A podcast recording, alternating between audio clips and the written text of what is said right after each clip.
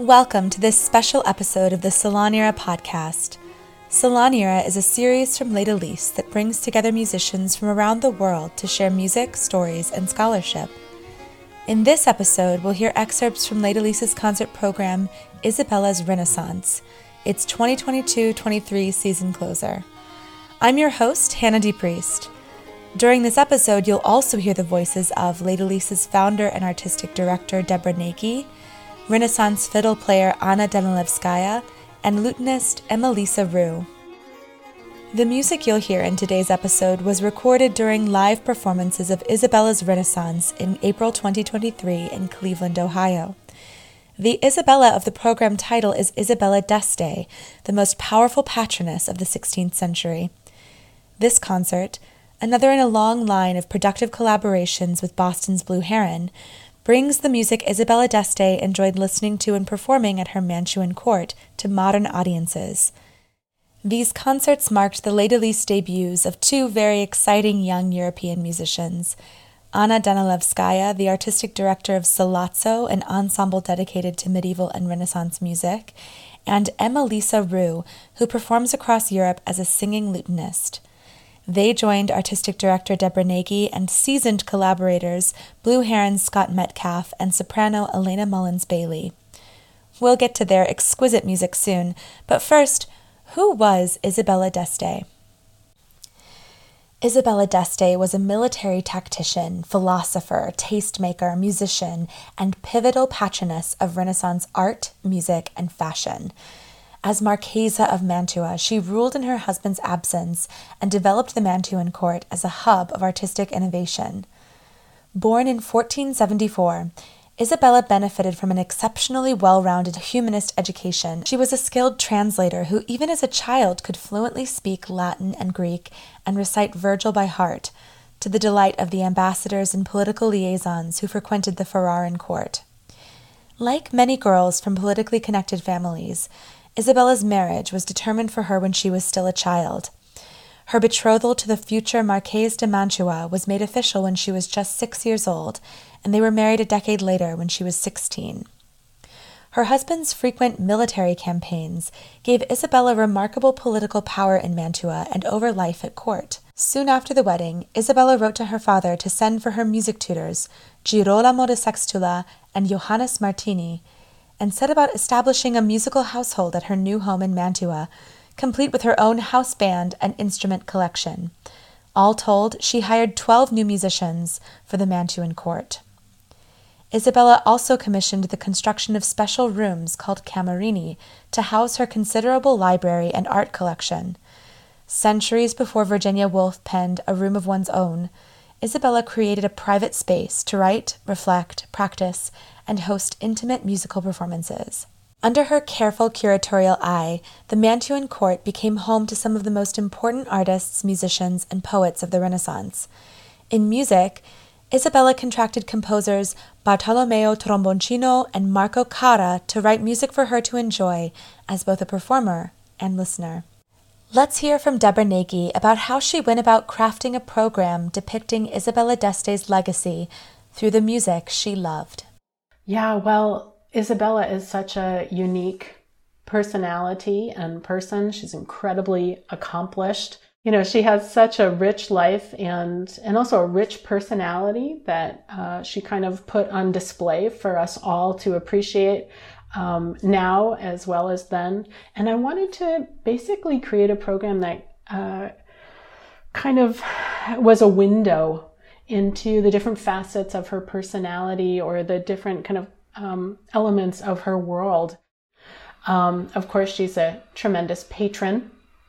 Um, and she really patronized music that she herself was interested to perform.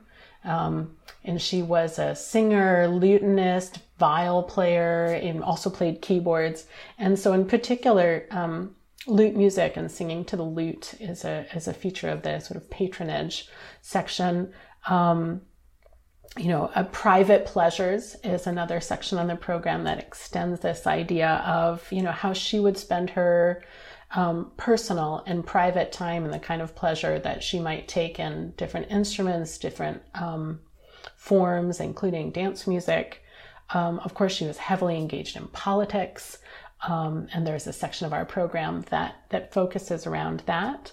Um, and we end with with celebration and festivities and and kind of joyous lightness that would have to be part of the yin and yang, if you will, that is uh, this kind of uh, public political life that she led. In researching this program, I wanted to pull music from sources that had some close relationship to Isabella. Music, musicians, even manuscripts that either she would have known, that were given to her, um, or that form the basis of later publications. So uh, we get a lot of the instrumental music in this program from a songbook uh, from uh, Ferrara uh, from her youth. And this is known as the Casanatense chansonnier. And I call it a songbook kind of in quotation marks because none of the pieces in there have any text.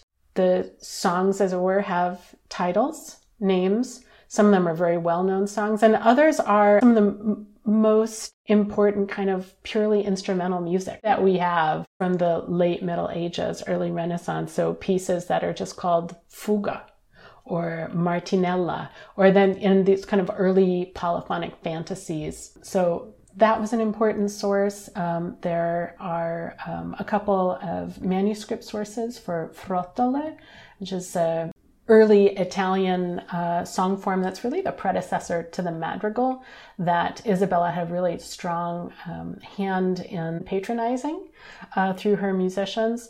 She, as a humanist, was into the recitation of Italian poetry, and recitation was often through song form or accompanied in some way by music.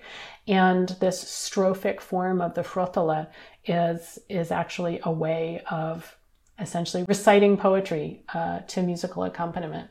The program itself uh, begins with a set called Contemplation, and in part because uh, it was very important in that time that uh, music was thought of as an intellectual application. Um, we have a um, a set that's called contemplation. And of course, this contemplation happens in a very specific place, which is her personal study or studiolo. And her personal study was decorated in, um, in ways that reflected her sense of self, and in particular, also in ways that reflected how important music was to her. So, in addition to you know uh, images of music, musicians, uh, instruments, uh, there is actually a piece of music that has been, if you will, written out in wood. And it's the first piece on our program, and it's a piece you're about to hear um, by Johannes Ockeghem. And this canon is in three voices, Prenez sur moi. I always love these canons that uh, sort of describe the, the process of um, manifesting them. Um, the first line of this is Prenez sur moi uh, votre exemple amoureuse. So take by me your example, your amorous example, which is a way of saying like, hey, follow after me, which is of course how a canon works. Um, and uh, it's a it's a very cool piece. Let's now take a listen to Ockeghem's puzzle piece, Prenez sur moi.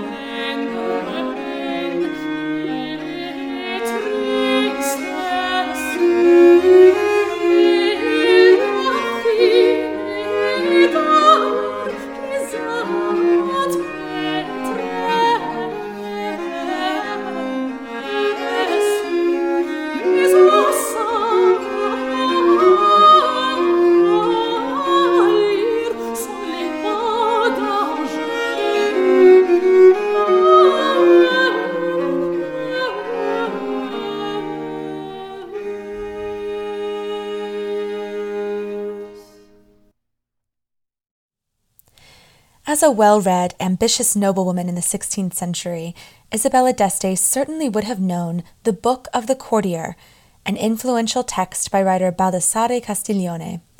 The book, written as a series of philosophical dialogues, describes the ideal attributes of a courtier and became a kind of how to guide for making a splash at court. Among the most important qualities for a courtier to possess was the ability to play a carefully constructed role while appearing natural and at ease. Castiglione coined a special term to describe this kind of grace, sprezzatura, which could also be defined as the art of making something incredibly difficult look and sound effortless. This kind of grace was equally valuable in music performance, as the next three selections clearly demonstrate. We'll first hear Josquin des Prez' three voice instrumental fantasy, La Bernardina, full of playful rhythmic syncopations. Then Jakob Obrecht's Fuga, which sounds virtuosic and exciting, but was also composed in a rigorously intellectual way. The four voice fugue is derived from just one notated voice, and the three upper voices follow it very quickly in extremely close imitation. The lowest, slow moving voice is generated by sounding only the longest note values an octave lower and proceeds at one sixth the speed.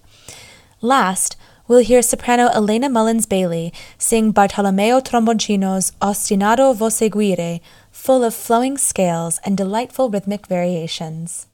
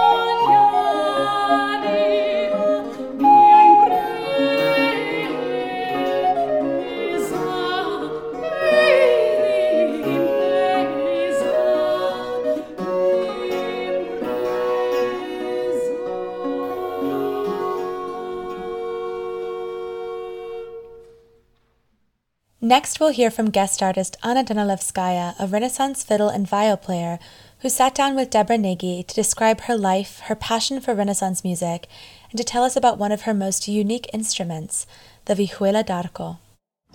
I'm Anna, uh, Anna Danilevskaya. I have a very long last name because I was born in Russia, and then I grew up in France um, and studied medieval music, first in Barcelona uh, then in Lyon, and then in Basel.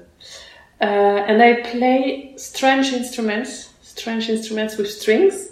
um, uh, the vielle, which is um, the version, one of the most uh, common uh, string instrument at that time, and that had a very versatile use. So it was used to accompany singers, which is one of the things that I love, mm. uh, and it was used for instrumental music. So I, I, like that very much. And then I expanded my repertoire to later uh, things.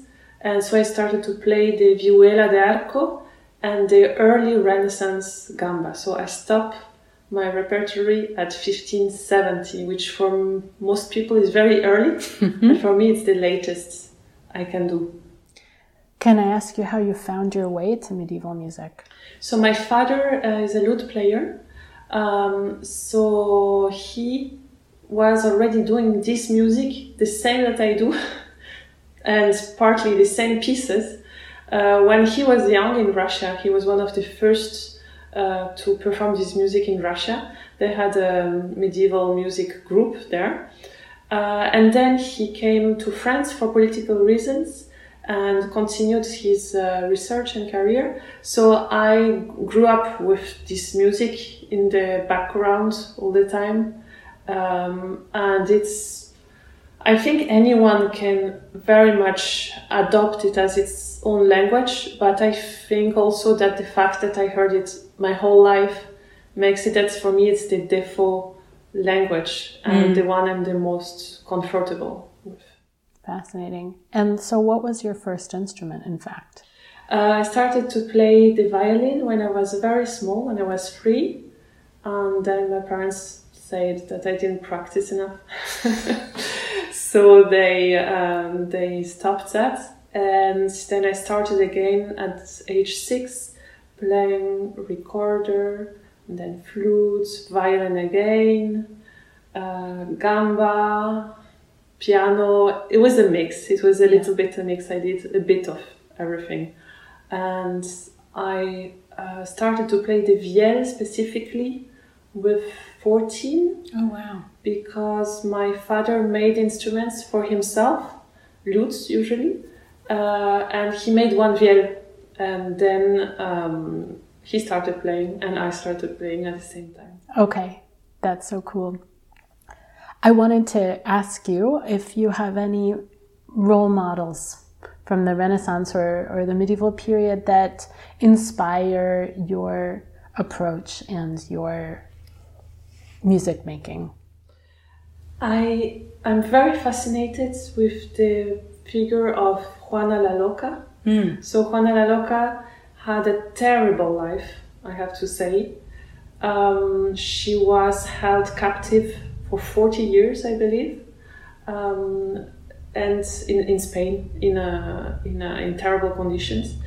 Uh, but before that, she she had like the life of of a, a, a queen, uh, many travels and so on. She uh, was a musician herself, and we know some pieces that she played. We know that she sang, that she played the clavicimbalum, uh, she had uh, very good musicians around her.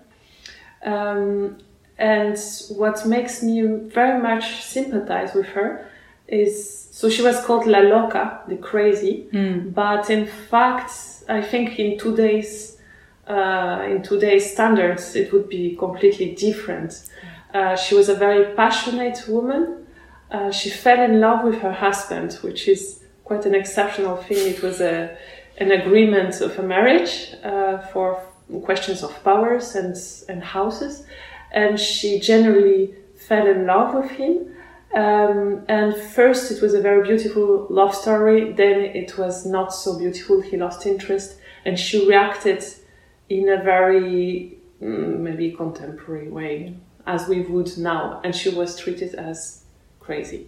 There are also, of course, political things behind and so on. But what I particularly uh, admire in her is that she was from um, uh, the, her teenagerhood, she was a skeptic, so she didn't believe. And um, what I find exceptional is that her mother was one of the figures that launched the Inquisition and so on. She tortured her own daughter, oh and she still was very strong about it and kept her belief.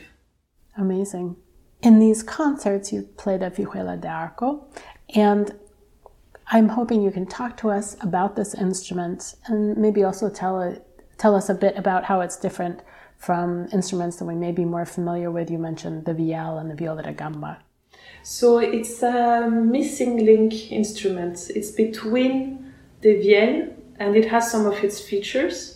For instance, that it's carved, the body is carved from top to, to down in one piece of wood mm. and not glued like later, like the gambas. Yeah. But it has also some features of the later instruments, uh, like the long neck, uh, some aspects of the tuning, and it offers the possibilities of the, the best of both worlds. Uh, it offers uh, the possibility of uh, accompanying singers like a vielle would, so with uh, some chords or with very smooth tenor lines.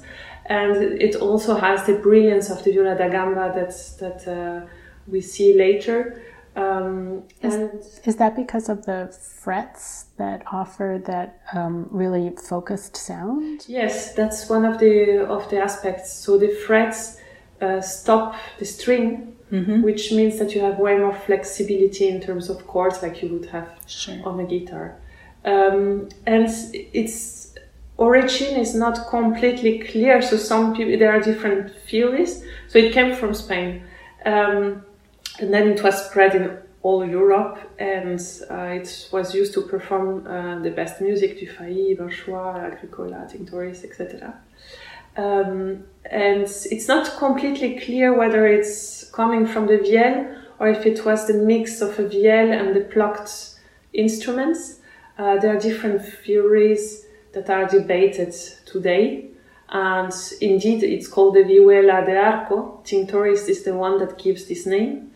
Uh, and he calls it also demi-lute, so half a lute in French. So there's certainly um, a link to the Vihuela de Mano, which is the one that's plucked. Mm-hmm.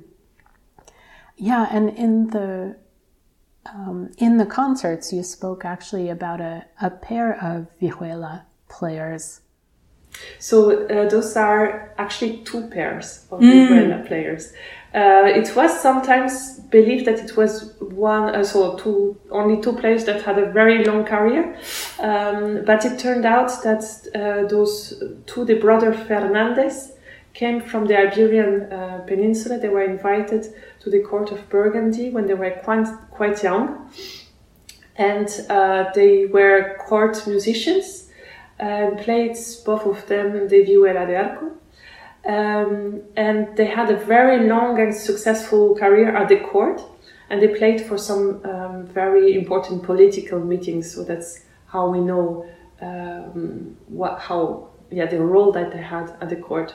Um, they played even in the chambers when someone was invited, an important person was invited they played in their chambers, mm. and uh, yeah, that's quite a remarkable thing.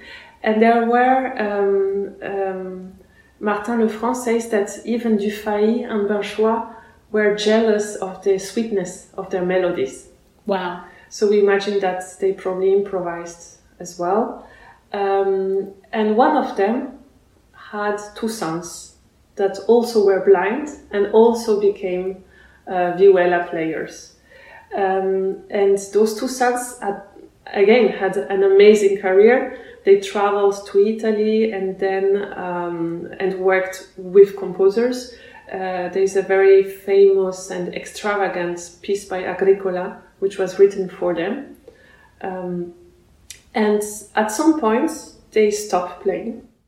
Well, what we're going to hear in a moment is the uh, original song by Ockeghem of D'ung aultre amer, as well as a sort of fantasy, I shouldn't say that, really a elaboration, rather exquisite elaboration um, on that tune by Tinctoris and probably uh, España after that. And so I, what would you love for listeners to know or to hear in this music?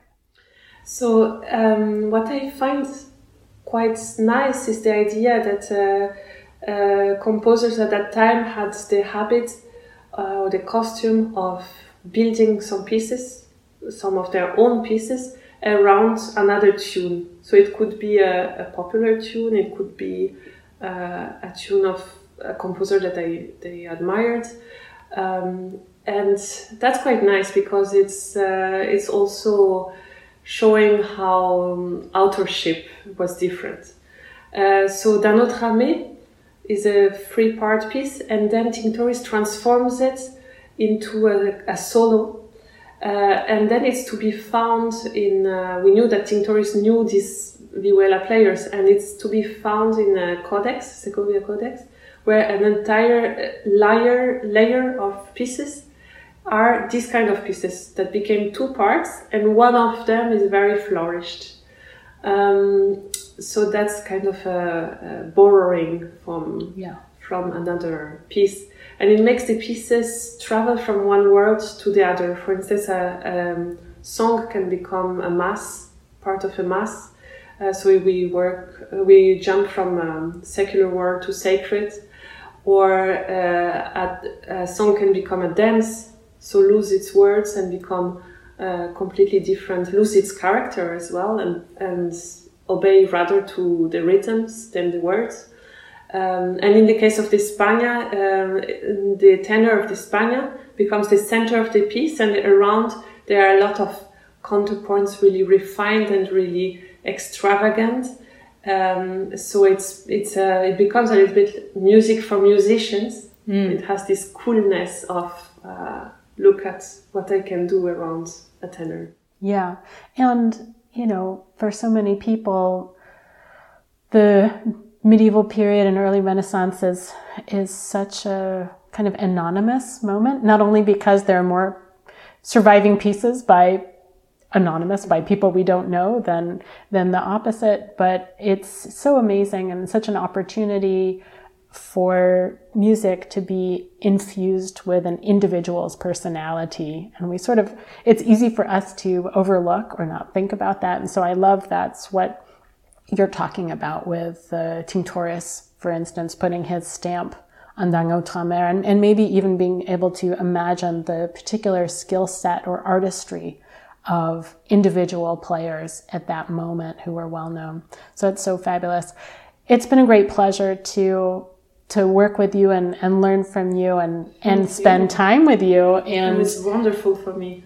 Really. Yeah. And thanks so much for talking with me today as well. My pleasure. Thank you.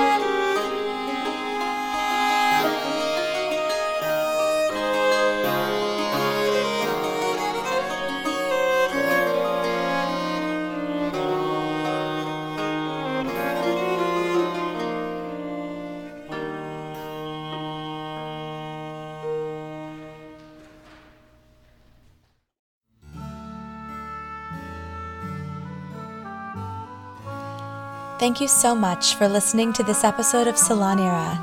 We are so excited to share more about our fourth season in the coming months. Salonera started in 2020 as a pandemic project. Since then, we've reached a global audience of music lovers. Thank you for being part of our community.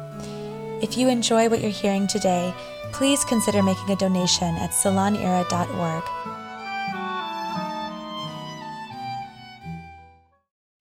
Now let's get back to today's episode and an interview with lutenist Emma-Lisa Roux. My name is Emma-Lisa Roux. I come from France, uh, close from close to Paris, let's say. Uh, now I live. Uh, I am based close to Basel, Switzerland, and I play different lutes and sing. And what is the lute that you've been playing in this set of performances with Les Délices and um, also with Blue Heron? So I've been playing a brand new instrument that was made by a lute maker called Jacob Mariani, and it was the idea of this instrument was to create an instrument that could be used for music around 1500 so that you could play um, one line with the plectrum, for instance, but also be able to play polyphony with the fingers rather than with the plectrum. And that was kind of perfect for me and for my practice as a lute player. And is the instrument based on a surviving model or inspired by pictures? So it is inspired by a painting in the 1530s. You have been immersed in uh, music uh, of the Renaissance for years, actually. And I wondered if you have any particular Renaissance role models, what be they individuals, artists, or musicians whose surviving legacy inspires you in some way. So yeah, there are several several musicians I can think about. Um, in Italy, I would say it's definitely actually very linked with this program because it's Marchetto Cara and uh, Tromboncino, Bartolomeo Tromboncino, um, because both of them were known to have played and sung, and and that's where for me it's I, I really appreciate having any information about singing lute players, of course. And there's a third musician who we really don't know much about, um, but she might have been called Francesca Bellamano. Mm. And she was known for um, being a beautiful lute player. And there's some, because this, the name comes back in different poems or lists, people assume she might have sung, but actually I haven't found concrete proof. Maybe she would have been bella voce if that yeah, were the case. Sure. But it's it's like these characters that are very interesting and you want to know more and then you kind of fall short. How were you first introduced to the lute? So uh, when I was six years old, I my mother told me to asked me if I wanted to go to the conservatory, and then um, I was introduced quite accidentally to the lute. So I, I just saw uh, the lute teacher came to our class uh, to introduce the lute, and um, there was also a recorder teacher who came to that same class, and I thought I could only pick between these two instruments. the only ones so in the world, that's, the, that's the lute or the recorder. But to be fair, it was very reasonable. I thought the classes, the other classes were full. Mm. So then I picked the lute and I went to a first class with this teacher and I absolutely fell in love. I think more with her than with the instrument at first because she was amazing and then slowly I gradually fell in love with the lute and stayed with it until now. Since you self accompany and take up the practice of singing to the lute, which is, of course, very historical in a variety of ways, I wonder how your preparation for a performance when you're both singing and playing may or may not differ from when you're uh, doing lute solo repertory or other sorts of accompanying. Oh, it's, yeah, it's very different and at the same time it's not ideal it's a lot. It's like you know, rubbing your stomach and patting your head at the same time. Yeah, so I know what I should do, but then of course I don't. Uh, but I, would like to say that I first learn, for example, uh, the, the the part that the voice will do, and then learn the lute, and then put them together. It's not true. I treat it all together, and then yeah, until it feels comfortable, basically, um, and then realize that I should isolate the voice. and this is when I know the piece and I know how it goes, then I take things separately. I separate uh, lute and voice, and then eventually put them back together. Um, ideally, you would just sing first because it's very easy to take really bad habits with the voice right. While you're playing, of course. But it's hard not to have the full the full picture of a song. Um, it's hard not to start with that. We're going to hear a bit of your performance of um, Marchetto Cara, uh, Per dolore me bagno il viso. And what is this piece about? What are you singing about? So I'm singing about uh, the, the text of a poet that probably lost his the love of his life, as many do, and he, he explains how he's wallowing in his sorrow mm. and bathing his face in tears. Absolutely. And yeah, the first verse is about explaining how, like, how painful his life is, and the second verse I'll be singing is about how everything in his life, he was the, the luckiest man alive, and all of that was taken away from him and then I come back to the sorrow. Right. Well, it sounds so gorgeous, and it's been such a pleasure uh, not only to perform with you and hear you play and, and learn from the delicacy that you bring to what you do, but also to chat. Thank you so much. Well, thank you very much. Thank you.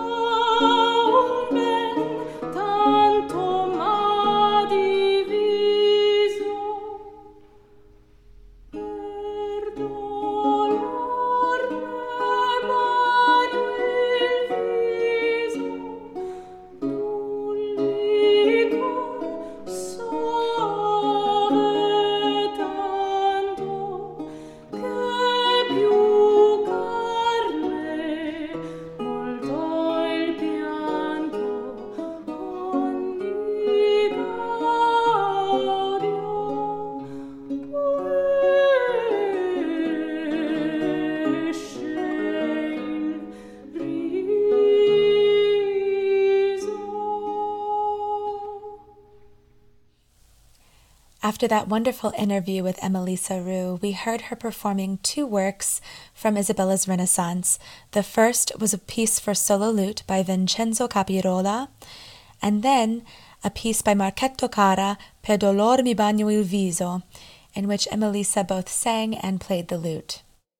We wanted to end today's podcast episode with the same music that ended our Isabella's Renaissance program so I'll turn it back over to Debra Nagy to introduce these last two pieces. Thanks again for listening. We are about to hear a dance piece and an early madrigal. The dance piece is called Grazioso. It comes down to us from some dancing masters from Ferrara, which is, of course, where Isabella came from. She likely studied and danced alongside uh, Guglielmo Ebreo da Pesaro. What we get in these dance treatises is not just the steps, but a really important source for early dance music. The music that we have is just a single line of music, and yet we know that this music would have been rendered or realized by at least a trio, if not a quartet of musicians.